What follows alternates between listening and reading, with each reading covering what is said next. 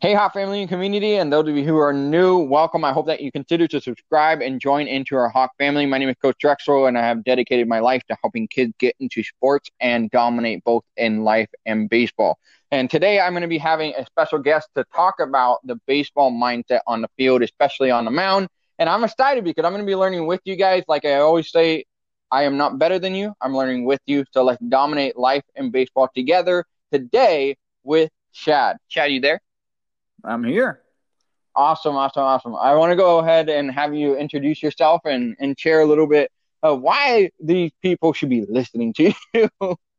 oh, man. Well, for one, I can't tell you one good reason why anybody should be listening to you. But hey, since I'm here, I'll give you a couple little tidbits that might perk people's ears and might maybe make them want to listen. Um, first off, I'm just like everybody else. I grew up in a small town in Texas um, a couple thousand people.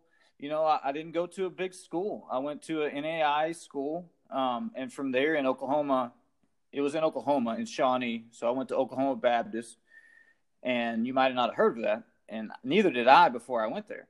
So I went to Oklahoma Baptist from a small town in Texas, and from there I signed a contract um, with the with the Boston Red Sox. It was a free agent contract. I played with them for the next five years, and then I, I bounced around independent baseball in Fargo and then in Gary, Indiana. Um, I had Tommy John from there. And then kind of from there, that was the midway point of when I, that was when I started coaching. You know, I kind of came back from Tommy John. I started coaching independent professional baseball as well as, as well as college. And I jumped into two years of high school baseball where I coached high school um, along with independent in the summers before I got my first um, affiliated job with the Miami Marlins. When I was with the Marlins, I, I got to coach the short season level where I where I received the mm, yeah the new draft picks. So like the draft kids would come in and I would take short season, and then for three years with the Marlins, I was the the rehab pitching coach. So anybody in the system who got injured, specifically pitchers, I had the I had the position players as well, but really the main you know main point of the job was rebuilding arms and making sure that I had consistent eyes on them to help them rebuild back from surgery. And the biggest thing from surgery, it's not necessarily the the physical build back. It is it is the mental reconstruction of an athlete um, over the course of 12 to 14 months. So so my career, I played I've been in ba- professional baseball now for 16 years. I kind of did the college, I did the high school, but I've been in professional baseball for for a while now, and um, all on the pitching side. I'm excited to be here, and I appreciate you having me on. Absolutely. I I love to ask you like what what was that like for you because I'm sure you know you're one of what is that uh 10% of individuals in the world who started baseball to actually get to play at such a high level. It it's you're like three three four percent of the people. If you look at the numbers like that, when you break it down, it really is crazy. And I, I think at the time, um, and like I said, the town that I grew up in was very small, and so really even thinking that there was kind of an inkling to play baseball, you know, on a bigger spectrum, it it really didn't cloud my mind as to the odds of you know how hard it was going to be because it's just one day at a time. You know it doesn't it's not like it gets any it doesn't get any harder the more the days pass if you're not putting in that work.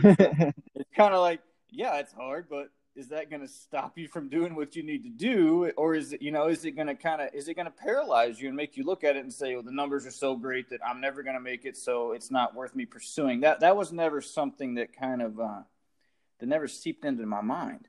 I like that. I like it. Yeah, that that really is a mindset though too, because at the end of the day, we don't even know if we're gonna wake up tomorrow. No, we don't. You know, we so don't. we we got like, to do it today. Well, say with that point, it, it's kind of like, you, you know, I say this to some people sometimes, and this is really deep, and this is kind of of a morbid thought, but it kind of gives you the mindset. Um, of where I'm coming from and the way that you go about things. It's I believe that you come into this world by yourself as a baby. You come in this world by yourself, and I be- also believe when you die, you're going to die by yourself. And and when you do die by yourself, you're going to die believing in what you chose to believe in, right? Not what other people forced you to believe in, but you yourself, you're going to die believing what you chose to believe in. And I'm completely content and happy with what I believe in. And I hope that everybody else is too. I can't, I think that's kind of the point. And I think that's, I like the positivity that you put off because it's always at the end of the day, am I leaving the world and leaving everybody else that I talk to better than when I entered their, their day? Does that make sense?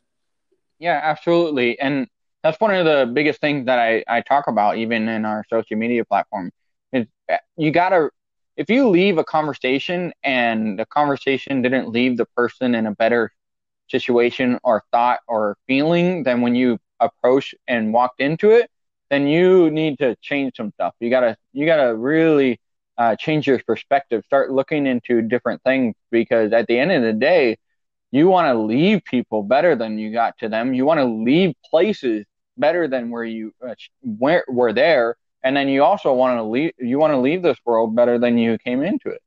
Sure. So I, I like that. I really like the way that you're you're approaching um, the aspect of it wasn't really about the you know the outline or the um, the you know the one percent rule of every player not going to be able to play in the MLB. You didn't even think about that. You were like, I'm just going to take it one day at a time and work at it and get better each and every day, and that's all sure. I can do. Mm-hmm. I like it. Well, I, I would love to dive into some of the questions that uh, I have for you. Uh, hopefully, we can make an impact on some of the guys and uh, people who are listening in. Again, I appreciate you guys taking the time to listen into our podcast for Hawk Baseball. And uh, the first question I have for you is what you know you're you're a mindset coach and you you obviously do the physical aspect of it too but like you said you know you focus more on the mindset aspect when you got guys coming around to get from the injuries. So when it comes to mindset going onto the the field what what are some of the misconceptions or um, misleading thought process that people say or do when it comes to getting onto the mound as a pitcher Sure, and I, I think I'll go a little bit um, broader broader stroke than that, and I'll even say that how about how about the saying that the game is ninety percent mental and ten percent ten percent physical? I mean that I think that is misleading. I think that is that is something that's a mis it's a misrepresentation of what the mental game is, and I want to quantify it for you. I, because I do believe the game is 90% mental and 10% physical, but I think that it's said so much that it gets watered down and people just hear it and they're like, oh, yeah, whatever. And everybody believes it, but nobody really can put a finger on as to why. And nobody's going to sit there and tell you that they actually work 90% on the mental game compared to 10% on the physical game because that's not true. You can look at social no. media that people are working 90% on the physical game and just hoping – that somehow they're gonna if, if somebody answered ask them the question, hey, are you is the game ninety percent mental, ten percent physical? They're gonna go, yeah, you know, they're gonna fist pump say, yeah. Well, how much are you working on it? Uh, I, I don't know. so, but I, I'll, I'll, let me quantify it for you and, and kind of put it this way. And I think this this makes guys break it down a little bit easier and, and helps them kind of grasp where to start. And that's kind of where I'd like to start. And and I'll ask you a few questions, and we'll do some simple math, and I think this will help everybody um, piece it together. But how long is the average Major League Baseball game? Three hours. Three hours, right? Right on point. 180 minutes. Okay, so how long is the ball actually in play? Where somebody is doing something physical, where the ball is moving, it's in play. It's either been hit, it's been thrown, somebody's chasing it. How long is the ball active in a three hour game? Maybe like literally 10 minutes of it. Yeah, it's, it's right between 15 and 20 minutes. Um, oh my God. So depending on the game. So if, if I average out 15 to 20 minutes, it's that's 18 minutes. So over the course of 180 minutes, which is an average big league game, the ball is only active 18 minutes, which is 10% of the time. So if you look at the course of a game and say that the ball is only moving 10% of the time, what's going on the other 90% of the time? It, it It's what you're thinking about. I, I want to take it one step further, and I want to ask you if you're a pitcher, how long does it take you? Let's round up. How long does it take you to throw a pitch? Let's say you're in the windup. Oh, it it like less than a second. In less than a second. Yeah, we can. Let's round up to two seconds because you say you're in two the seconds. yeah. oh, you, like okay, okay. Yeah. So let's go two seconds, and let's say you throw 100 pitches. So you're hopefully at 100 pitches, you probably pitch into what sixth, seventh inning, maybe yeah. longer if you're cruising. Um, and by the sixth, seventh inning, you're what two hours in. Yep. So you've been pitching for two hours. You threw 100 pitches. It took you two seconds to throw each pitch. That is 200 seconds, which is what a little over three minutes, three minutes and 20 seconds man, this, you're breaking it down and it's scaring me. okay, well, so think about it. like no, it's like crazy. I never thought of it that way though. Well, think about it. Think about okay, so three minutes and twenty seconds of physical work that's going to go on your stat line. That that's going to be how you're graded and judged. Now, for you, that start. It typically it took you five days of preparation. You know, four days of preparation in order to get ready just to go and work for three minutes over the course of two hours that's going to determine for the next five days what goes on your stat line. So, if you talk about how important the mental game is, yes, it is very important because in the course of that two hours when you threw 100 pitches, we know you only worked a little over three minutes. But what were you thinking about that other, what, hour and 57 minutes? Because that's what's going to determine the quality of those pitches in between. Does that make sense? Yeah, that I never thought of it that way. And that makes so much sense even more now because I, I always did believe that it was it was more mental because at the end of the day, if you physically put prepare yourself, then when it comes to the game, you're going to give 100% and you're going to do the best that you can. And there's nothing else you can do about that. But the mental side, I always believe like mentally, you know, if you make an error, that that can mentally destroy the rest of your game because you you could be stuck in a rut thinking about the last play when you should be focusing on the moment and the p- pitch that's about to happen right now. Exactly. And so so I I can see how like but when when you broke it down to literally it's 3 minutes of me physically doing something in mm-hmm. a course of a 2 hour time span of me playing in a 6 or 7 inning that now that makes it even more like, uh, dude, hello, like you got an hour and 57 minutes in your head. Mm-hmm. Sure, granted, you can probably take away another 15 minutes or maybe, sorry, like more like five minutes, 10 minutes to read the sign to know what pitch you're going to do. But I mean, that mentally, you're not doing anything there after you get the call, maybe you start thinking, you're like, why are we doing this call? Or, okay, we're doing this call. And then you know what you need to do to make the play. But then that's your in your head. Like now you're in your head, and you're talking to yourself. So I think that's, oh man, that breaks it down to like literally just understanding that it's three minutes. You, you're physically only doing something for three minutes. Well, it'll, wow. it'll make sick if you look at it from a hitter's point of view, because look at a hitter and let's say that a hitter gets four at bats in one game. Now, how many times is a hitter on average going to swing the bat in one in one AB? Two, two maybe, yeah, two maybe, and it takes you what? Let's let's round up to a second to swing the bat. So let's say yeah. a guy has four ABs. He swings the bat two times in each AB, so he's got eight swings. It took him a second to swing the bat, which is a pretty slow stick. So eight seconds over the course of a whole entire game that's going to go on his stat line of physical work. Physical work. But then so, you look at the aspect of them training all year round to physically, mechanically become great hitter and then making contact with the ball and everything else. That is insane to think about. You literally have a whole week of training just to be able to swing eight times in a game and you have eight seconds well i mean probably less than that for a majority of people but just the idea of the fact that you're there for two, three hours, and you're literally only playing on a eight second as a hitter, and then you're infield, you're even physically playing even less than that because not not every player on the field gets a hit to them. So that is even more scary to even think about too. You know, the left left fielder, yeah. like I, uh, I mean, sorry, the right fielder is like, "Hi, I'm over here." I don't know if you guys knew that. like, wow, like yeah. just, that's just crazy to think about. I am absolutely puzzled right now. Oh my well, god.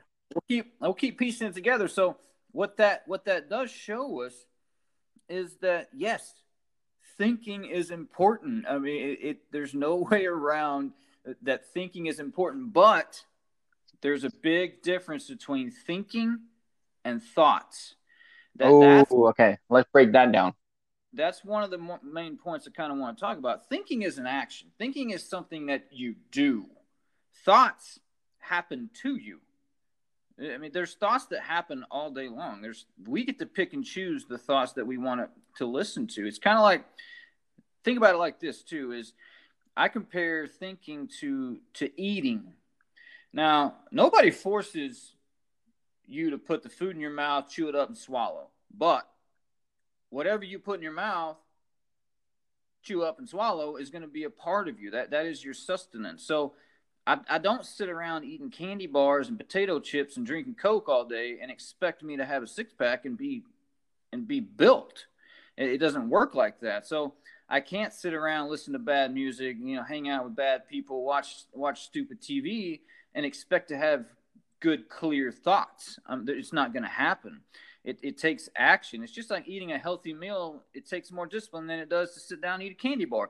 They're both the same thing. You're both eating something but it doesn't mean that you're doing something good for yourself. So when when I think about the difference between thinking and thoughts, it's if you don't choose, if you don't choose the action of thinking what it is that you want to implement, then thoughts are just going to randomly happen and that's what you're going to roll with. It's it's kind of like if you're 2-0 against a three-hole hitter and there's runners at second and third, there's a couple different thoughts that can pop, pop in your head. You could be like, oh my gosh, I got to face this guy. Don't leave it in the middle. It's going to get hit hard. It's going to crush in the gaps. I can't beat this guy. Th- those are thoughts. Now, if you want to think, it doesn't matter the situation because you know your job is just to throw a quality pitch low in the zone. So if you can step off, flush the thoughts, tell them to shut up, and then implement, you know what I mean? Tell the little man or tell, yeah. tell the devil on your shoulder, tell him to so, So using your example, I, I would love to to you know break down uh, down a little bit. So if I'm thinking like in my head, I'm like, okay, so we got a man on second and third, and I have a 3-0 count. If anything, I want to keep it to the inside, so he pulls it to the left, so that way we keep the second baseman. If not, that is the grounder, so then we hold the people on base and then throw it to first. And so then it's like, is that a thought or is that thinking and trying to execute something ahead? That would be think if you're if you are implementing in an approach to your plan that is thinking. If you are just throwing a pitch scared of what's going to happen i would say that would be that would be a thought. so thinking about like dude i hope he doesn't hit it to the right side because if he hits it to the right side they're going to score two runs right now and we're going to we're going to be losing. That would be more like okay. a thought. Yeah uh, what about okay think about like this. This this might make it easier I like to say all my pictures is that look, the ball is neutral, right? And the ball, the baseball in it itself, it is not for you and is not for the hitter. If you're on the mound holding it, it is not for you and it's not for the hitter. Like you don't know what's going to happen when you throw it. But the bonus is, as a pitcher, you get to start with it in your hand. This ball is neutral. It's not for anybody, but you get to start with it and you get to choose what to load into that baseball when you throw it. Now, if I load into that baseball, oh, don't leave this pitch up. Don't don't miss over the middle. Don't leave it up. He's going to crush it. If that's what I load into that pitch when I throw it, I'm not very I'm not giving myself a very good opportunity to execute something in a positive way. But if in the same instant in the same pitch, I load in the thought of, hey, execute this pitch, good quality pitch, low in the zone, if that's my focus and that's my intent, I'm going to give myself a better opportunity to do that because I'm loading the ball with more of a with more of a positive intent than a scared intent, if that makes sense. Yes, and then what about the aspect of yeah, great, you you were um, thinking about the execution, you were thinking about the plan, and then you do it, and it still does not work out for you. Let's say that the guy still ends up hitting it to the gap, and they scored the two runs. What is what is the uh, approach and way can a pitcher, including myself, can kind of navigate and get out of a situation where we start to think so much about the fact that they just scored two runs. So this is after I give up damage. Yeah, I gave up damage. Okay, well, I would I would assess the situation. If I give up damage, I give up runs. Obviously, right there, this is the point where I'm out there on the mound by myself. Right, I'm I'm out there on the island. It's a desert island. I'm out there by myself. I just gave up runs. Now, it depending on the situation of the game, I'm still the one who has to dictate that I'm attacking. Now, if I give up damage, I'm still going to come back in, and I this is the point where I really mentally have to get locked back in. I gave up my runs. I got to keep my team close. So the next thing I do is I got to sit there and pump a strike. I got to find a way to be able to get back in and swing the momentum back. I can I can slow the game down myself. I can step off. I can reset there's a lot of things I could do mentally. The worst thing I could do is to give up, knowing that I gave up runs. It, you're going to give up runs, it, period. As a pitcher, if you're going to continue to pitch, you're going to give up hits, you're going to give up runs. It's being able to self evaluate why and understand how you can stop the bleeding and let everybody else help you get out of there. So your job is to just to throw quality strikes. If you get outs and you get ground balls, you get punch outs, it's all a bonus. You have one job is to throw this pitch to your best best ability. If you're giving up runs, that's it it is what it is. As long as you're not walking them in, and if you're I would say self-evaluate your execution. If you're giving up balls in the gap and you're thinking that your execution is down, then I would go back and look at your execution to make sure that you're actually focused on things and that you see things the way that they need to be seen. If I'm giving up a lot of balls in the air, there's nothing in my execution that says there's balls down, especially if I go back and look at the video. Um, yeah. But as far as giving up damage in the game, there, there's no way that I'm going to get negative on myself. And that turned into me going 2 0 on this batter, getting mad, trying to throw it past him. I lose my delivery. I start elevating pitches in the zone, and then the onslaught of hits continues just because I'm unable to get over the fact that I gave up the first run. Does that make sense? Yeah.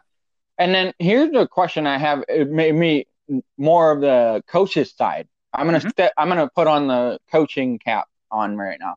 Um, so I'm the coach, and you know the player gets to just gave up damage, and then you know for me, one of the things that you know bothered me as a pitcher when I was on the mound was having a coach say, just throw strike, kid.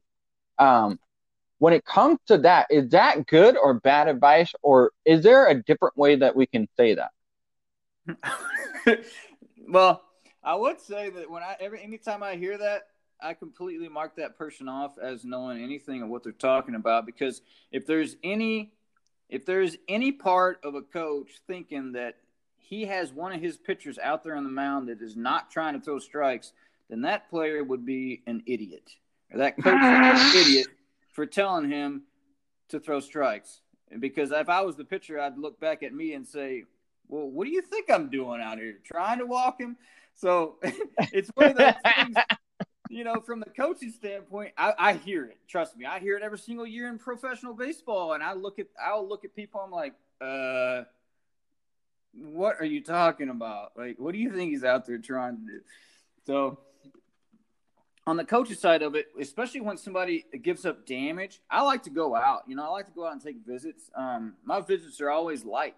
I want to keep it light because really, after a big hit or a couple runs score, I want to go out. I want to personally slow the momentum down, and I want to make sure that the pitcher doesn't get emotional. I want to make sure that he doesn't get emotional, and that the next two or three batters they don't gain momentum and it doesn't turn bad for him. So I actually want to go out and I want to make sure that when we did give up the hit, was was it the right pitch that we just didn't execute, or were were we on the wrong page? So that way you can stop the flow. You can kind of get a good grasp at where he's at mentally.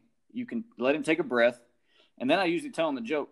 Most of the time, my big one is I'll go out to a guy. I'm like, hey, man, you know, I don't know if you realize this or not, but uh, this game's on TV, and uh, you've been out here pitching with your pants unzipped for about 10 minutes. So I just want to know how long it's going to take you to figure out that your, you know, your sliders are hanging out of your, your pants. you know, most of the time, then guys will freak out and they'll look down and they'll start laughing. I'm like, hey, just just relax. So it, it, it most times just taking them out of the element of of making it personal. It's not personal when you're on the mound. As yeah. I try and get the point, it's look when you're facing another hitter, it's not personal. The only one who makes it personal is you. You're facing you're facing a certain type of swing. You're facing a certain type of stance. You're not facing a person. Now, it might be where and I faced, you know, certain guys in my career that owned me. But you might see a certain guy's like, oh, this guy owns me. But it, it might be because your stuff as a pitcher and your slot and the way that you throw your pitches in tunnel feeds right in to his bat path. And so he's the type of guy that he hits, you know, so you would have to focus on a different part of execution in the zone in order to get him out.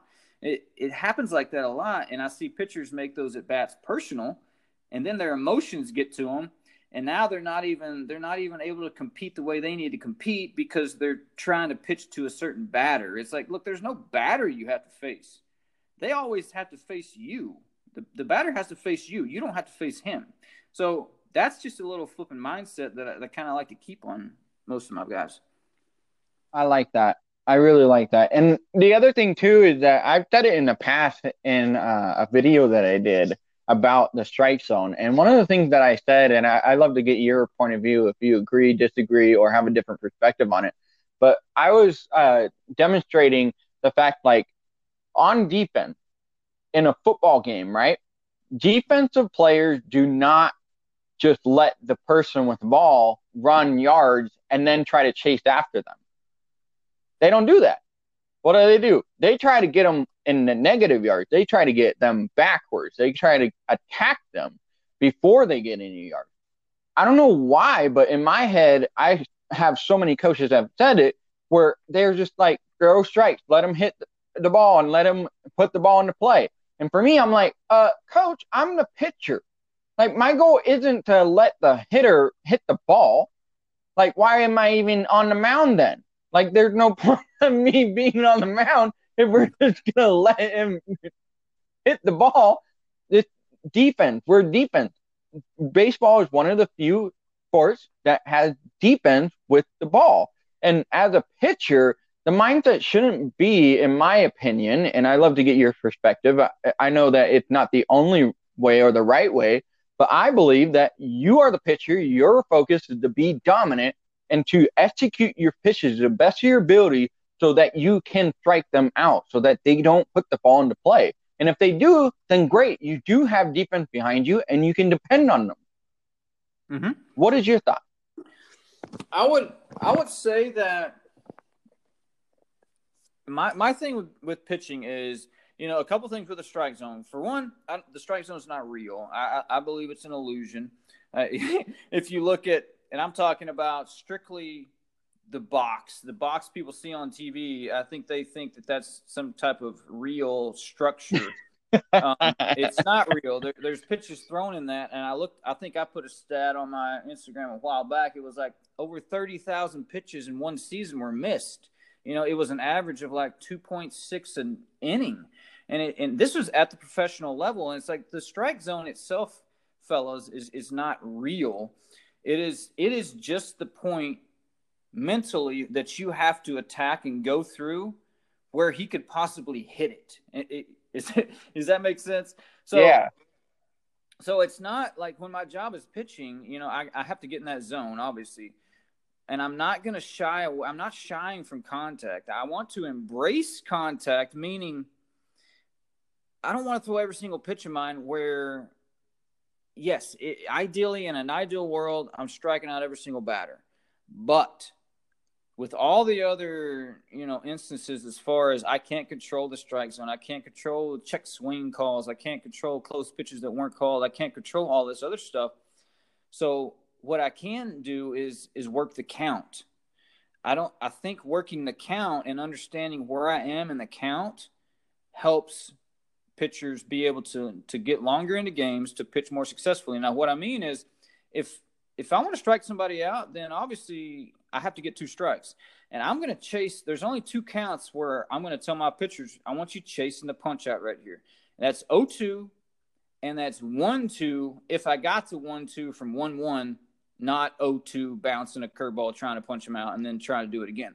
So, because, and in, in my philosophy too, especially for starters, is, is after I go, you know, three, four pitches, I've shown him all this other stuff. The chance of me striking him out starts to dwindle down and if I do keep hunting the punch out, I'm not executing the best quality of command pitches in order to get him to be able to put the ball in play weakly. So, yes, I would like to strike out every single batter, and that would way that build it. But if I fall behind in the count or the count goes even, and I'm throwing five or six pitches and I'm still trying to strike him out, I'm I'm more than likely working against myself rather than okay, this batter's wasting my time.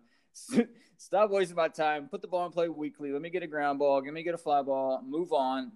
That way I can set up my next at bat and work into a count where I can get a punch out. So I don't know if that answers any of the questions.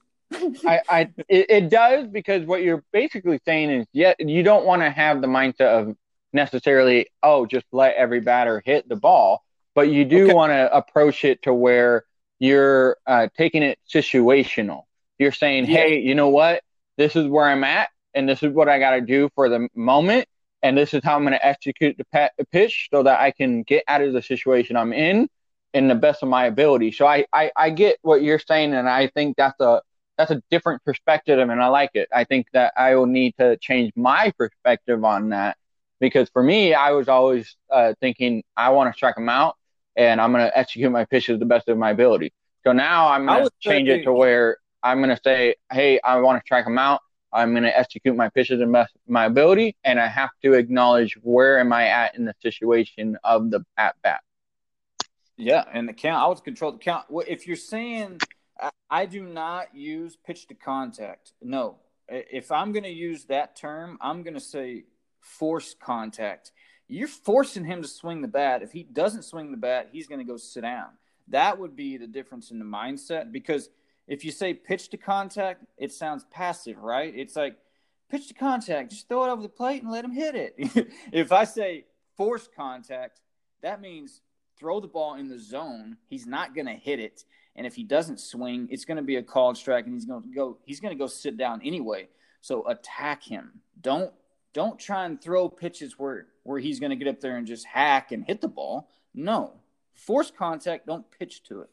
So still attack him. That's the that's the mindset. Still making sure that you're attacking the strike zone and just making sure that regardless of if he hits it or not, you attack the strike zone to where hey, it crossed over the plate and that's a strike. That's a guaranteed strike. And if he doesn't swing, he's screwed. And if he does, then hey, I did my job. I did my job. There's two because there's two different guys I, I, like to talk about when I say force contact.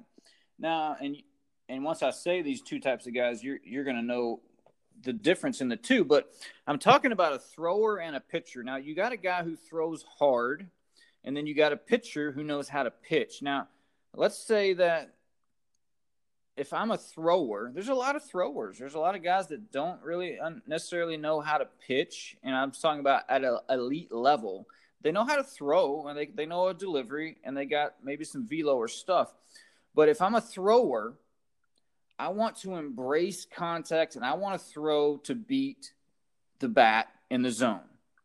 If I'm a pitcher, I'm pitching to make pitches to avoid where his bat is in the zone. It, does that make sense on the difference yeah. in those two? Because, like, what you're saying is, you know, there are players, and I've seen it too, and I agree with you. There are two types of players that I, well, I would say three, uh, even. Um, one player is a player that just can gas it. like they just got BBs and they can like gas it in there, but they don't necessarily have any strategic uh, strategy to it. They kind of just go with what the coach says, the catcher says, and then you got the second guy who's more uh, technical. They have a little bit better understanding of how to work the count, how to work the strike zone, how to really uh, force the batter. But they don't. They might not necessarily have the velo, but they know how to work the strike zone and be a pitcher. Then the last one that I've seen is where they just don't care as long as they pitch and the, then the hitters hit it great. They don't care, and then they don't necessarily have the fastest pitches. They don't have all the junk or anything like that. They're just kind of out there having fun. So I've seen those three types of pitchers. Mm-hmm. Is that is that a little bit um, on top of what you're saying, or were you saying something else? No, I, would say um, it's pretty much on point there. I think there's different ways for those types of pitchers to attack the zone. If I'm a thrower, uh, then I'm not going to try and be fine and pick at the edges. I'm going to attack the bat, the barrel. If if I'm a pitcher, I'm not gonna. If I'm a pitcher, then I know that I don't have that I have to set up my stuff, that I have to work the edges. Then I'm going to work those edges. I'm not going to throw to the barrel like a thrower should. I'm going to pitch to, to where his bat is not. The other guys, the creative guys who have fun, I would say for them, because I work with a lot of those types of guys too, especially, you know, you'd, you'd be surprised at higher levels, is I take away the count and I help give them like combos of how to work their stuff. You, you know, we're to say, say I'm to work the first three batters, I'll give them a script I'll give them a script for the first four pitches for the first three batters of every inning. So, say the first batter, here's what you're to do. You're to go, you're to throw hard, soft, soft, hard. The second batter, you're going to go soft, hard, hard, soft. And then the third batter, you're going to alternate. You're either going to start soft, hard, soft, hard, or you're going to go hard, soft, hard, soft. Now, I'm not going to tell you where to throw the hard. Obviously, it's a fastball, but I'm not going to tell you whether to go in, out, up, or down. And when you throw soft, I'm not going to tell you whether I want you to throw your curveball, changeup, or where to throw it because that's the freedom I'm going to give you. But I do give them a small script where it's like, okay, hard, hard, soft, soft, hard. So I'm telling you to throw a fastball, and then I want two off speed, and then another fastball. So they get to be creative on how they build their script, and then they get to see what pitches work off each other. So they're not necessarily throwing specific spots in the zone to a hitter, they're kind of working creatively on their own to see how well they can combo their pitches and match up their stuff. That that's awesome, and that kind of segues perfectly to the next question, which is, you know, I have two questions for you from my Hawk fam, guys. If you have not already, make sure that you follow my Instagram at drexel.smith. And Chad, what's your Instagram for them to check out? developmental breakdown. All right, you guys, make sure you check both of us out, follow us, and then um, this is perfect because my Hawk fam, I asked them the question of, you know, they can ask me two questions to ask to you guys, and one of them is that, hey, how important is sequence? Is sequence really a thing? Because during practices, I work on them, but during games, it doesn't really fan out that way. Okay, so sequencing now, there is. It, you, are right. This is perfect segue because we talked about kind of hard, soft, how, how to mix your pitches, what type of pitcher you are, and I think understanding sequencing is it's unique to each individual because you know you can't say okay we want to get Mike Trout out this way and here's how you get him. You throw this four pitch sequence and this unlocks how to strike out Mike Trout. And if you execute all four pitches, in this sequence, then you did it and you're going to get him. I was like, no, it's it's not like that. so so when you sequence though, there is a right way to go about it. So the way to do it is, you know, you are parts of. There, there's three different types of pitchers now. That now what I mean is how their how your stuff plays at the plate. Now your stuff either plays north and south, so you, you can work the top of the zone, bottom of the zone really well. Or you can work east and west. So you can work inside and outside really well. Or you can work back and forth. You, you can work a hitter back and forth, meaning you like to change speeds. You can get them out front, you can speed them up and slow them down. So there's three different ways that pitchers can use their tools. Now we're usually as pitchers we're we're good at two of those and kind of okay at three. Now each pitcher needs to know what are you best at? Are you best at east west? Are you best at north south? Are you best at back and forth?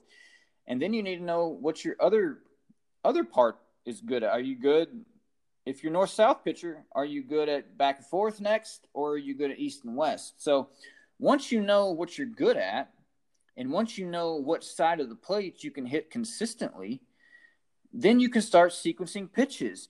So if I'm a north south pitcher, but all my sequences are built east west, I'm never going to feel comfortable and I'm never going to have an idea of what I'm doing because there's never a combo to build off the other. Does that make sense? Yeah, and and I really like that too because we're we're diving into the fact that like, hey, you have to first identify what kind of pitcher you are and what works best for you. Because, for example, me, I'm I'm a 12-6 guy. I'm a 12-6 fastball and changeup guy. So I'm uh I'm north north and south, right? That's up and down in the strike zone. Yeah. And then I'm more of a, a fastball. So I have the, my forcing, and I don't have really any vertical movement. So, but I have very, uh, sorry, I have vertical movement, but I don't have very much horizontal movement. So for me, my best deal is to back and forth and north and south because I can work the fastball, the changeup, and my 12 6. So that's my thing. But if we look at, you know, uh, what, um, oh, I can't remember his name right now, but he got a wicked two seamer so let's just say, for example, a player who has a wicked two seamer, mm-hmm. you know, going into the righty hitter, and then they have a uh, fastball and a cutter going the other way. Mm. That means that they have great horizontal movement and they can work with that to where they can paint the corners and stuff, but they don't have anything, you know, north and south. So as a result, they have to work at it in a different way mm-hmm.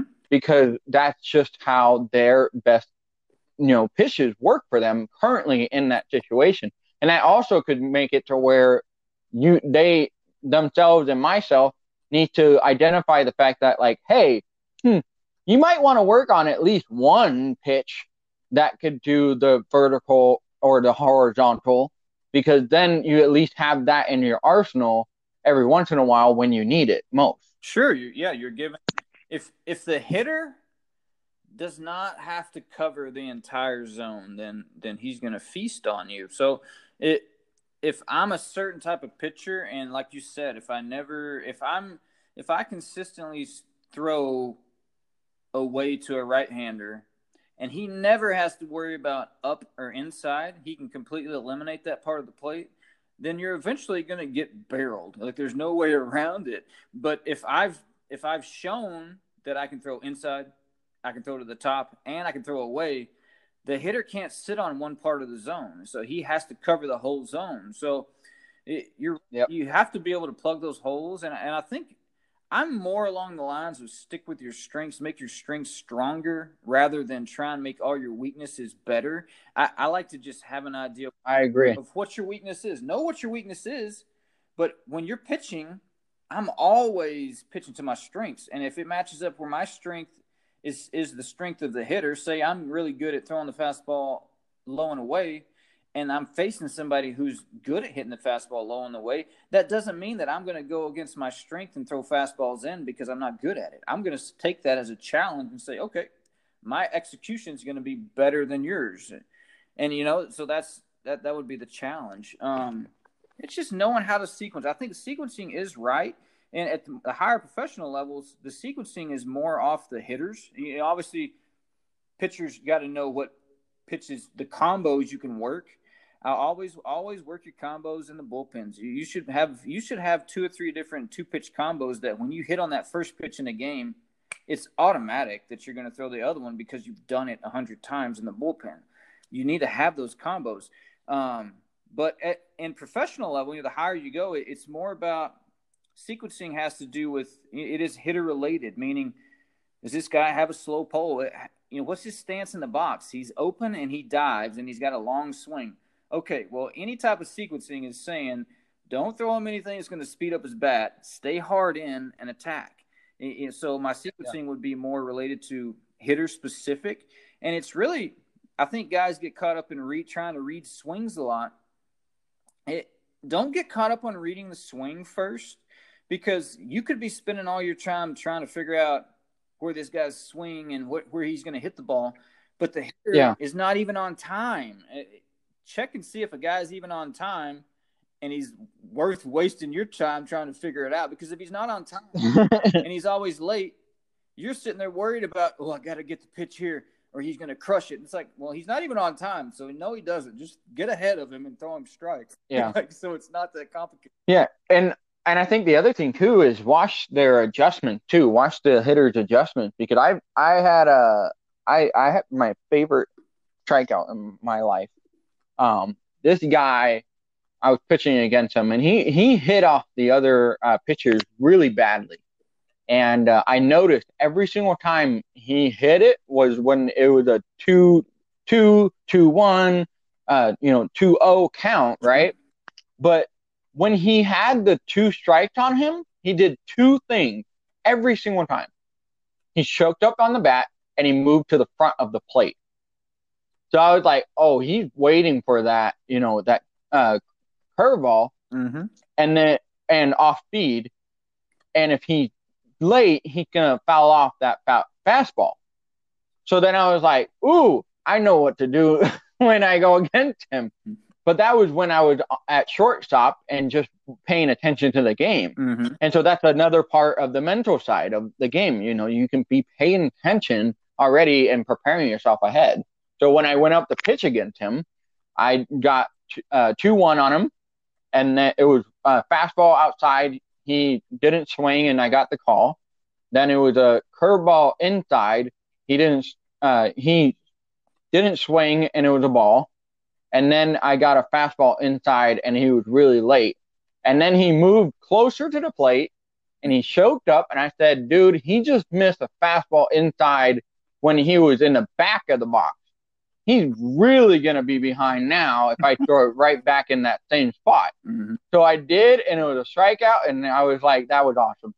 so, like you said, it, just understanding the situation, looking at the the what you have to do in that specific situation, and sure, I may I may have you know thought about the swing a little too much, I would say, but in the beginning of that that at bat I did not worry about his swing. I was more focused on executing the pitch. So, but I knew from the adjustment that he made what to do next.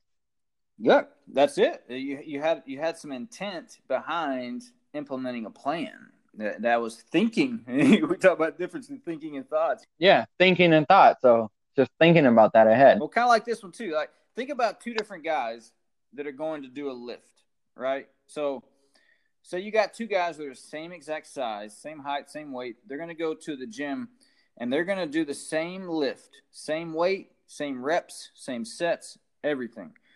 One the first guy goes into it, he's going to get the workout done. He doesn't want to do it. He gets all his reps done. He's mad. He's thinking about his girlfriend or some, what somebody said to him, one of his buddies, whatever they're doing. He's worried about changing his music. The other guy comes in, and he he does exact same lift as well. It takes him the same amount of time, but he puts focus into every single lift and how it's going to make him better for his job. You know, maybe it's pitching, maybe it's explosive lift, maybe it's a stabilization lift. Now they both did the exact same workout, same size, took them the same amount of time. Which guy actually got better? The guy with the mindset of focusing on each rep. Uh, and, and we can't quantify you know we can't quantify it we can't put two of those types of guys side by side and see which one put the most work in but it's obvious that because of the focus because of the mental aspect of it that that guy was applying things that's going to take him further in his workouts than the other guys simply by what he was thinking about does that make sense yeah i like that i really like that analogy it's pretty good and then it also goes to uh, enhance the importance of the mindset. You know, you can do the right thing, but still not have the right mindset when you're doing it. You you're always getting better. You're always getting better. If you're sitting on your butt playing video games, guess what? You're getting better at sitting on your butt playing video games. If you're if you're eating a bag of oh, hot Cheetos, you're, you're eating hot Cheetos. Guess what? You're getting better at eating hot Cheetos. Like if you're sitting there thinking. Oh, I have never heard anyone say it like that. Oh my god. that makes sense. So if I'm thinking about pitching, if I'm thinking about something in a little bit more detailed way than the next person, then I'm getting better about whatever it is that I'm thinking about. So if you look at a person's day and you write out the main thing that they did or thought about each hour, like you can tell exactly what a person's getting better at, what he's going to do. And, and so it's like, what are you spending the most of your time thinking about? What are you spending most time doing? It's just like we talk about that the analogy of eating and thinking. Like, are you sitting around eating candy bars and potato chips all day thinking that you're going to get shredded? Like, it, it ain't going to happen. If I'm sitting around listening to stupid music, watching stupid TV, and I'm expecting myself to be some type of brainiac and genius and be well spoken, it's not going to happen. So it's just yeah, uh, I totally agree. And then I I want to backtrack a little bit because one of the things that you said um, was grouping. Is there a difference between grouping and sequence? As as it relates to what? So you you were talking about the hard, soft, soft, soft, hard, mm-hmm. and then like the different.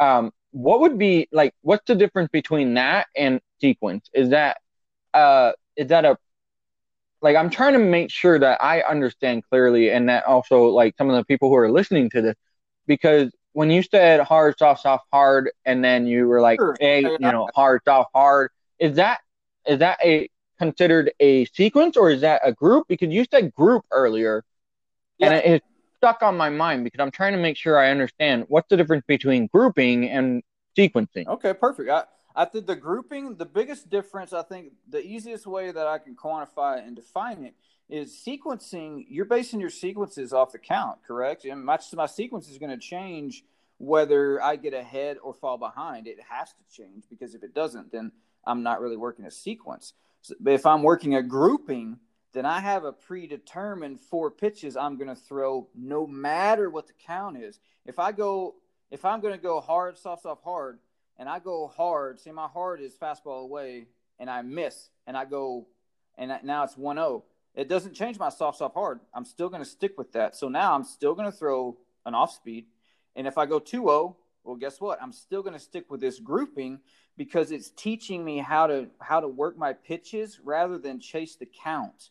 Now, what happens is, and this is specific to those pitchers who are more creative. Maybe they don't have the best stuff. Maybe they like to pitch backwards and attack with their off speed more, I'm going to give them a grouping because if if someone if a pitcher like that is worried about trying to get back into the count and they don't have their fastball command yet, I don't want them consistently throwing all off speed to try and get back into the count or worried about what pitches they have to throw when they're behind in the count to get back in. Like I want to alleviate any of the pressure of the count for them and say, look, I don't care what the count gets to. I don't care if you're ahead or behind because I want you to compete with your best stuff working these combos. Because look, if you don't know what you're going to throw when you're if it's going to be ahead or behind, the hitter doesn't know what you're going to throw when it's ahead or behind. And if you start hitting on all your pitches and start throwing counts, it's you you see those guys cruise. They'll cruise through innings. The hitters will get frustrated because it's behind in the count and they're throwing changeups or it's it's but they're you know they're behind in the count. yeah the the uh the you know the famous uh three two count curveball like why are you throwing a three two count curveball is it the fastball what are you doing uh my favorite when people are like it's three and one or three and oh and you still throw a curveball or a changeup you're like really really but i would say on those on the groupings uh, I only do that for four pitches. So and I'll only do it for the first three batters. Like I'll do that with younger starters or maybe some spring training where I'll say, hey, these first three batters, this is what's going to happen on the first four pitches. After those first four pitches, if they're still in the at bat, then they should have a good idea of how to take it. You know what I mean? So, yeah, after four pitches, they should know they, they're either way ahead or they're way behind or their bat's over and they should have a good idea of what to pitch next. So I won't give them any more than four. and I won't give them any more than three batters because if it's been three batters and somebody they got a couple guys on base, I don't want them thinking about, okay, well I got to go hard, soft, soft, hard here while there's runners on base. you know? yeah. So it's just something to kind of give them a little bit of clarity of don't worry about the leeway. You know, nobody's going to yell at you for not throwing strikes. I want you to be comfortable throwing all your pitches, no matter the count, no matter the situation, because I want you to be comfortable in growing. Because later in season, you're going to grow confidence, remembering back when you were throwing 2-0 changeups and getting guys out front. You can do that on purpose because you have confidence because you've been there. If you've never been there and then you're told to do that, it's kind of you, you're kind of out there on the mound like, uh you know, you get, get yes. and you get nervous. Like, uh, I've never done that yeah. all season. It's like, oh yeah.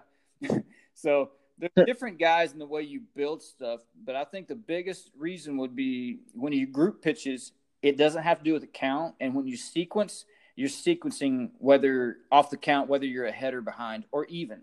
So what about what about the aspect of you know even though they're doing hard soft hard soft or soft soft soft hard whatever the case may be of the grouping, do they change because that's specifically talking about you know fastball changeup curve whatever that may be for the pitches.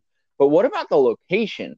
Does the location still get affected by the count? Because like let's say you know we were going soft soft hard and I threw a curveball in the dirt, and a changeup that was too far inside now the fastball, I really don't have any option. I gotta put it in the middle, or not middle, obviously not. Um, but like you know, mid in, mid out to be more in the zone. Does that does that still get played in, or do I still say, you know what, my best fastball pitch is fastball outside, and I'm still gonna do that? The uh, when, when so when you're grouping on those fastballs, I'll I'll specifically tell you know the pitcher and the the catcher that that that has to be dictated from them. So when I tell them hard, soft, soft, hard, like I said, I don't tell them where to throw the hard because if they're facing somebody, if they're facing somebody and they know this hitter's been more susceptible to inside pitches than outside pitches, I'm not going to dictate for them that they throw a fastball to a certain spot. I, I'm going to hope. Okay. Yeah, so I'm going to hope that they they obviously see that. If it's 2-0 and they got to throw a fastball – I'm going to hope that they're going to lean to more throw that fastball away rather than give up some pull side 2-0 Jimmy when they didn't need to. so so there is that creative freedom because if I said hard, yeah, hard, got it. So hard, the the location is still kind of uh, leeway, so it's not going to be dictated still on the count, yeah. even though so the grouping is still just the grouping. Yes, I like that. That that thank you for sharing that too, by the way, because that that changes uh, the aspect of the game a little bit as far as being a starter. Because I started being a starter recently, and for me, my first four games, I kid you not, it was like a routine. Like everyone on my team kind of like already knew that the first batter was going to be walked, and then I was going to strike out the next three. Like I don't know why, but every single game, four games in a row, I literally walked the first batter and I struck out the following three. Like it just, it was the weirdest thing. My coach already knew. He goes, "Hey, go get that walk, and then you know, get your three strike out." I'm like, God dang it, man! I hate this. And so I finally uh, decided one day, I was like, you know what? My goal is not to walk anyone today. I'm gonna focus on hitting it into the strike zone, zone more and let them hit off of me and force them to make some plays. And it was the funniest thing ever because I didn't strike out the fir- uh, I didn't uh, strike out or walk the first batter. The first batter hit a really slow little blooper grounder from a, a 12 6 curve, like literally just a not even like a high um, bounce grounder. It was kind of just a little blooper over the shortstop. He made the play, and everyone, I kid you not, was like, yeah, way to go, Girl. You broke it. You didn't do it. You didn't walk him. I was like, oh God, dude, this is horrible. Your whole team knows that you do that. Like, come on.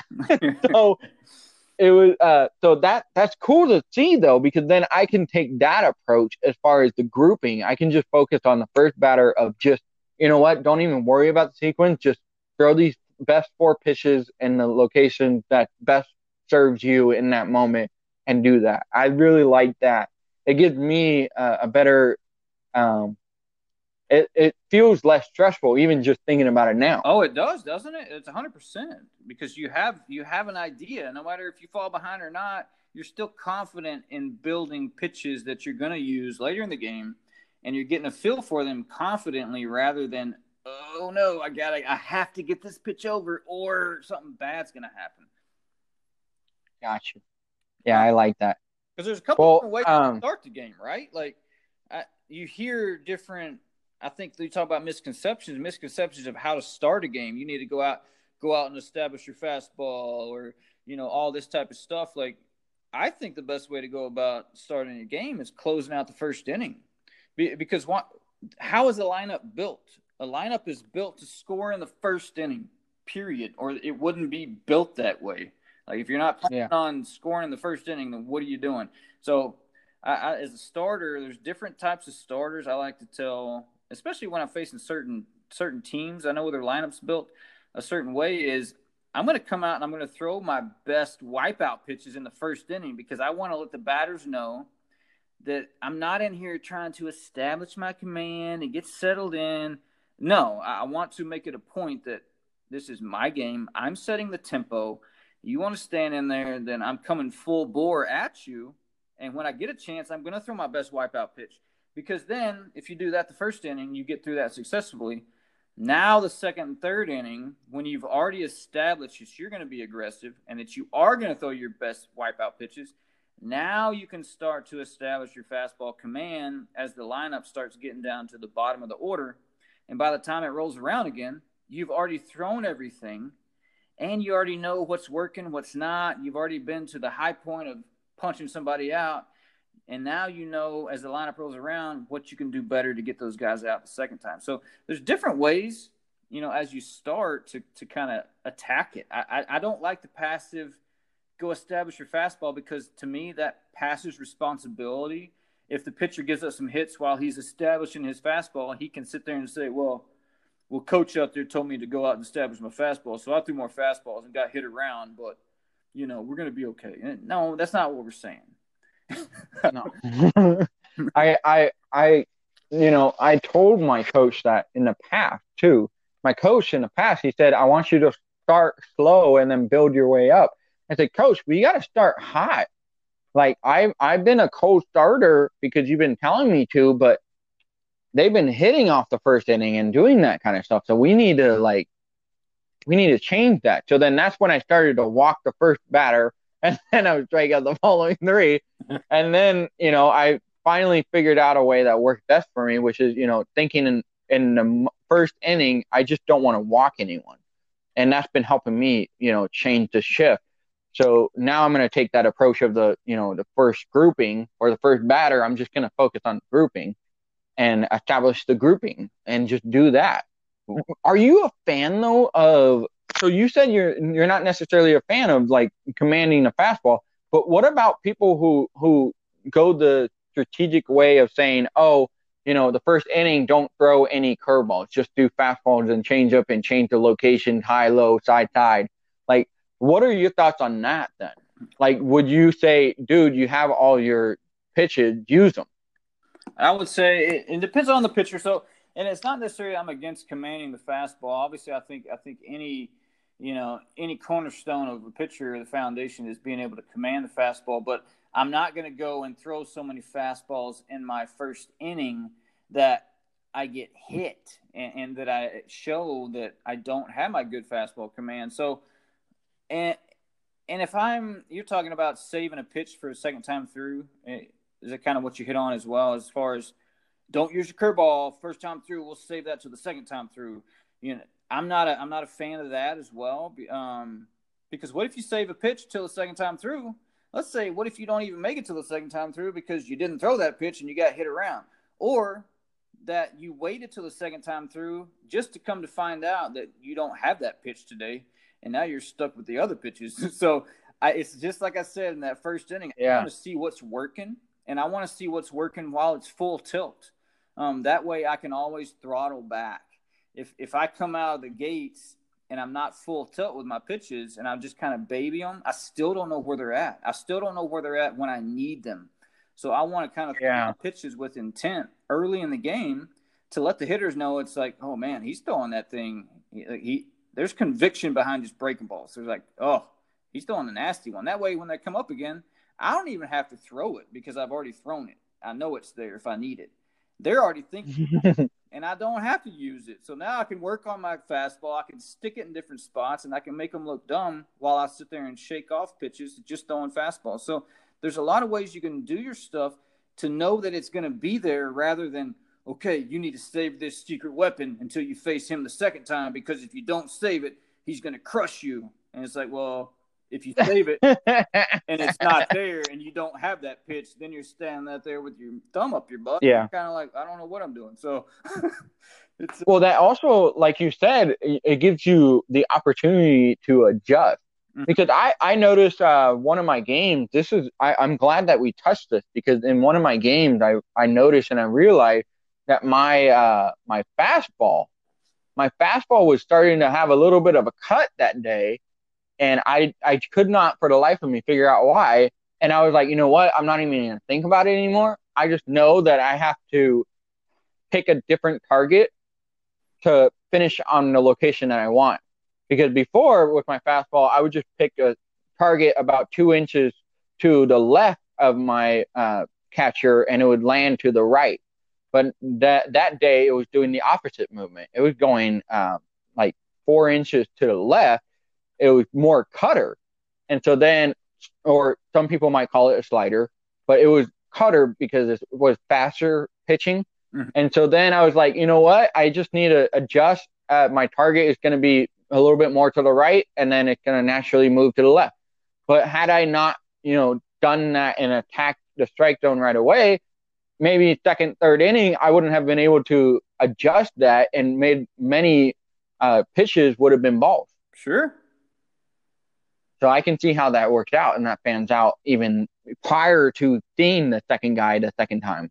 You know, the second way around, it doesn't like what is it doesn't matter mm-hmm. because you you made the adjustment while you know facing you know not as you know obviously they're still going to be competitive, but not as competitive as the top four sure. that are in the lineup. Yeah. So I like that. I like that a lot. All right, man. We're gonna we're gonna end this on one last question from my Hawk community, and I, again, I really appreciate you taking the time to join me, Shad. You want to go ahead and do your plug one more time, uh, where people can find you on social media? Uh, you can find me on uh, developmental baseball, All right, now it's developmental breakdown. Um, you can find me on Twitter and uh, Instagram. Usually, I try and keep my stuff pretty funny. I try and keep it light, make make people think. I like it. I, I definitely found it really uh, interesting and, and it made me think. So I appreciate you doing that because it definitely making me a better player. So thank you. Uh, I really appreciate that. Oh, you got it. Thanks for having me on. It's been awesome. All right, you guys. So this is going to be the last question, and this question is actually from uh, Christopher. Christopher was asking, you know, how can I increase my velo? What should I do? And uh, I think you and I both already agreed prior, but I, would love to get you go ahead and have you share. You know what what should uh, Christopher focus on to increase his velo? Christopher, increase your velo. So increasing velo, yeah, you talking to the wrong guy, Christopher. No, you talking to the right guy. I'm kind of hopefully uh, head you in the right direction, help you out a little bit. I don't know anything about your delivery, Christopher, so I, I don't know personally, but I can give you a couple things that that I bet, I'm willing to bet, if you're chasing velocity and you want to throw harder, I got a couple things that I that I that I feel like you you might be going through, um, and see if I can talk through those with you. And the reason that I'm not necessarily against gaining velocity, um, I'm not. I'm really not. I, I just I don't like the way most guys go about it. That would be my my thing because no matter how hard you throw, it does not absolve you from learning how to pitch. Learning how to pitch has nothing to do with how hard you throw. Uh, it doesn't it doesn't help you pitch. It doesn't help you control the count. The only thing it does, it speeds up the decision time that the hitter has to make. because eventually you're going to face hitters that, that can hit that velocity. There, there is no velocity that a human can throw that another hitter can't hit, especially if you're behind in the count. So if you want to throw it harder, I get it because velocity is a prerequisite for professional baseball. It, is. There's there's no way around that. So in order to throw hard, obviously, I think the number one thing is to make sure that you're conditioned and you're in shape. I, you know, being in shape and being in, in top physical form, uh, to me, that's being strong. It, it doesn't necessarily come with lifting a certain amount of weight or doing certain lifts. You have to have this program. If you're not doing this program, you're not deadlifting, you're not throwing long toss, and you're never going to reach your peak velocity. That's false. I've never touched a weighted ball in my life. I never did any of the Olympic lifts or any of that stuff, and I think my velocity was was pretty high as far as for body my body size. Um, but to me, it's more about how your delivery works with your timing. You know, it's, it's all about rhythm and timing to me. The biggest thing, you know, it's more of the mechanical flaw. It's more of a timing flaw. The mechanism is for people to throw harder. I believe that muscle muscle trumps rhythm and timing. Guys want to muscle out of it a lot, and so I think I find a lot with with guys that in the middle of their delivery there's typically this blackout moment and it's usually after lift and like when they're when you're in your delivery to the plate before you get to landing most guys that want to chase velo like there's this blackout moment. Like they don't really know what happens. The only thing they know is they landed the ball came out and they're looking up hoping that it's going somewhere close to where they tried to throw it. And then when they do throw it where they want to they're like oh yeah cool. And when they don't that's more the norm and they're like ooh well at least i felt like i threw it harder because my arm had a little tingle it's like like that's that's not doing that's not doing things right i mean tell me if oh i'm wrong Oh my god the only way the only reason no I say that and I like you said, you know, the the biggest thing is Christopher, like realize this too. You know, naturally you're gonna get stronger, you're gonna get better. And I would say, you know, the biggest thing that you can do to increase your velo is just take it one day at a time and give your 100% every single day. What with your health, with your fitness, with your training, with your schooling, with your independency, with your faith, with everything that you do, you'll be surprised that you know having your faith doing well in school how that will translate to how well you do and perform on the field and mm-hmm. try, vice versa. You have to give your 100% to everything that you're doing and realize that not one way is going to work for you and everyone else it's to be specifically for you so you got to find what works best for you and just keep on learning every single day and then apply what works best for you and then disregard what doesn't Oh yeah, I think the biggest tip for Velo unlocking you know untapped potential is, is helping helping guys figure out when they get on the gas. Most guys get on the gas too early. So if you think about when you add effort in your delivery, like where if I'm thinking about it just consciously, where is your arm at when you start going when you start grunting and throwing the ball to the plate? most of the times that I see it, it's in a position where I could replace the ball with a spear, and it looks like guys are throwing a spear, you know, like a they're chunking a javelin, and it's and that's not it. it. I mean, it's getting to your window now. The window is just waiting patiently. You know, I want to wait, and the window is right by my head. It's right by my ear that's where I want to get on the gas. I don't want to get on the gas when my arm is back behind me and it looks like I'm throwing a spear because if I do that, yes, my front side, my glove's going to clear. Where people say, oh, he's leaking open or he's flying open, that's going to fly open because you're throwing a spear, you're trying to muscle up. That has to clear out of the way. Your head's going to come offline, so you're going to lose your posture. Your arm slot's going to try and climb over the top, and then you're going to grunt and you're going to uh, muscle the ball, and it's not going to be near as hard or fluid as it would be as if you kept your posture, waited for your window, and then you were fast through release. Most guys get fast to release and then try and muscle the ball. No, it, it's loose and smooth, and I want to be aggressive through release, not to it. So that would be my biggest tip. is, is when guys pick up a ball. It's be smooth, be aggressive through release. Don't be aggressive to release. I'm not throwing a spear. I'm just throwing a little round ball. That's all I'm doing.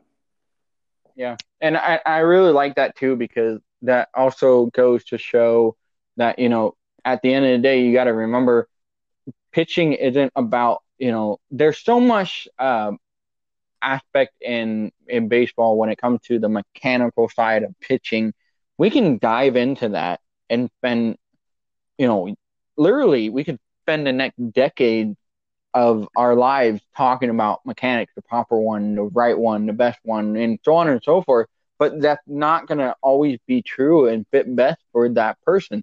But what is the goal the end goal like you said is how fluent and smooth can you personally get to be able to get that ball to come out of your hand nice and smooth to where it maximized effort without being able to without losing the effort behind it. I, I really like that.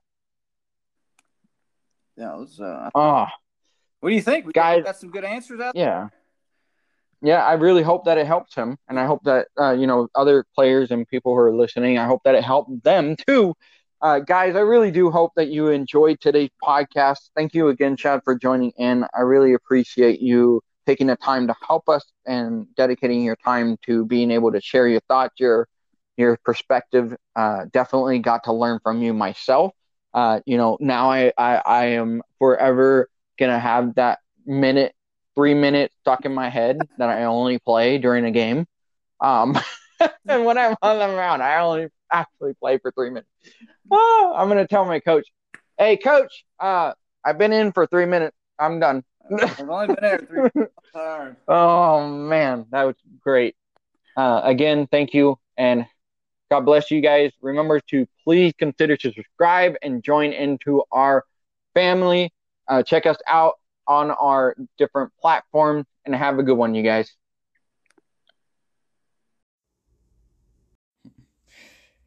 Hey, Hawk Family Community, and those of you who are new, welcome. I hope that you enjoyed the podcast. I'm so excited, and my name is Drexel Smith, and I am the proud founder of Hawk Baseball, and I'm on the pursuit of the MLB as well. And Hawk Baseball is dedicated to helping kids get into sports and build their future. So, I'm so excited to announce that this is actually a new segment that we're adding into our podcast, which is called the FCA Devotion of the Day. Because of our new partnership with FCA, which is Fellowship Christian Athlete, we'll be able to give you a daily devotion from their competitor Bible, which I highly recommend for you guys to get. Go ahead and go to the FCA website and be able to check them out. And not only that, but that will give you a tools and connection to the local event that FCA may be having near you because FCA is a the largest Christian athlete program in the world. I'm so proud to be a partner with them and I'm so excited to give you guys the daily devotion by Christian athlete, you know, professional coaches, athletes and individuals who are in the, the competitor world. So we're going to get into today's Bible verse of the day and devotion, which is going to be coming from Breakthrough, Dan Britton, which is going to be on January 1st. Here's the Bible verse of the day. But forget all that. It is nothing compared to what I am going to do, for I am about to do something new. See, I have already begun. Do not see it. I will make a pathway through the wilderness. I will create rivers in the dry wasteland. Isaiah 43, 18 through 19. And Dan Britton's message is My family competes at everything football, basketball, lacrosse, even dinner as we inhale our food to finish first. We called my dad Captain Intensity because he did everything at 110%. I remember hearing him his uh, lacrosse days at the U.S. Naval Academy.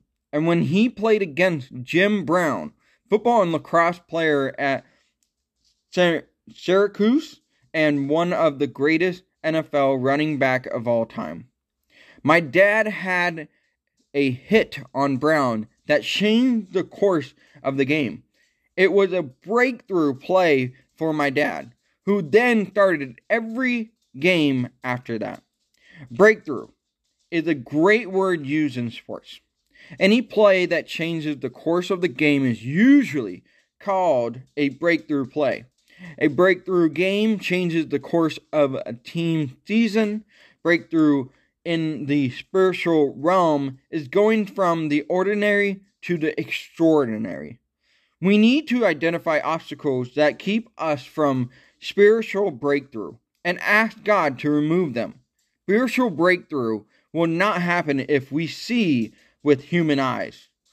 Make bad decisions, lean on the past, count on the practical, rely on what called touch, or depend on the known. Spiritual breakthrough will happen when we serve others unconditionally, allow our hearts to be open, see the spiritual realm, experience tears of joy and collusion. Rely on Christ alone. Make decisions of faith bathened in prayer. Serve Christ with reckless abundance and have passionate, contagious faith. So here's the question that they have available and the extra reading that we could be doing. The question of the day is Have you ever experienced spiritual breakthrough in your life? The second question is What keeps you from breakthrough? Third question is What will be the result of spiritual breakthrough in your life? The extra reading that you could be doing is Daniel 6 3 through 4 and Ephesians 1 17 through 19. Take some time to do some of the reading and take a moment to ask yourself those three questions. As you take on this journey, you guys, please remember to be truthful, thoughtful, compassionate, and forgive yourself and others as you take on this journey. As we continue to learn more about ourselves and as we continue to grow our faith, it will be a struggle and it will also be a great reward. So, as I will do a prayer over us, and the prayer is Father, forgive me for calculating life without you. I need to go deeper and experience spiritual transformation. Please help me to have a spiritual breakthrough in my life. Thank you. Amen. Guys, I hope that you enjoyed this short little podcast. It is going to be a daily routine now, and then we will be posting it every single day for you guys to enjoy for yourself. Not only is it going to be the Bible verse of the day, but it'll be the devotion of the day. And moving forward, I, I would love to go ahead and share with you my response as well. So, have you ever experienced spiritual breakthrough in your life? For me personally, I did. Um, when when I went to APU was when I had a spiritual breakthrough. And the reason why is because when I I was a Christian individual, but I didn't have a household or a community of people that were stronghold faith and fellow you know follower of Christ.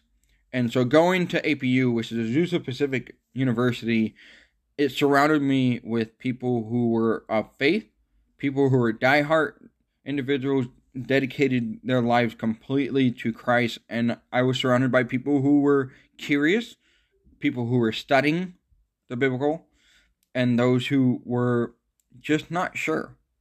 And being in that community and being surrounded by those people, it has completely changed my perspective. It has grown my ability to be able to ask questions to learn, to grow my faith. And not only that, but it, it has created a community of people who challenge me in my faith as well. So as a result, I was able to continue to grow my faith, and it was a spiritual breakthrough because ever since then, I had continued to grow my my faith beyond just at the university. I started to grow my faith when I'm at home, growing my faith as I'm out and about. And now, you know, my life is completely dedicated to fulfilling what, who God has called me to be. And because of that, my life has changed completely. The second question is what keeps you from breakthrough? I think for me personally, before having that breakthrough, was just not not having curiosity, I would say. And the other thing too is I just didn't have strong enough people surrounded around me to challenge me and to grow my faith. So that was really what prevented me from my spiritual breakthrough. I think the biggest thing is curiosity. Curiosity is, is the deadly uh, determination of growth and learning. So I, I would say that that was my biggest thing that prevented me from breaking through. What will be the results of spiritual breakthrough in your life? Whoo! Um, I would say right now, the biggest thing that I'm struggling with is uh, it would be like my spiritual breakthrough is complete reliability and faith as I jump into 2022 with all of the new activities that I'm doing. Um, you know, I'm now starting to be the head coach for high school. I am now starting youth ministry. I am now hiring people to be part of our program and being able to rely on God to lead those people who are becoming a part of my program and leading me to continue to grow the youth, their faith, and then leading the baseball program to their faith and development in sports, life, and faith.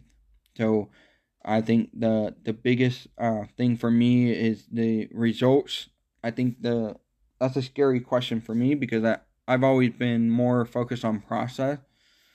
So I think uh, if I continue to focus more on the, the process of my faith and growth and the spiritual breakthrough, I'll be able to accomplish that results in the end, which for me is to have total, complete faith, belief, understanding, and not even understanding because I don't want to have my own understanding. I want to have God leading so I think for me, it's actually just having full faith and relying on God 100%.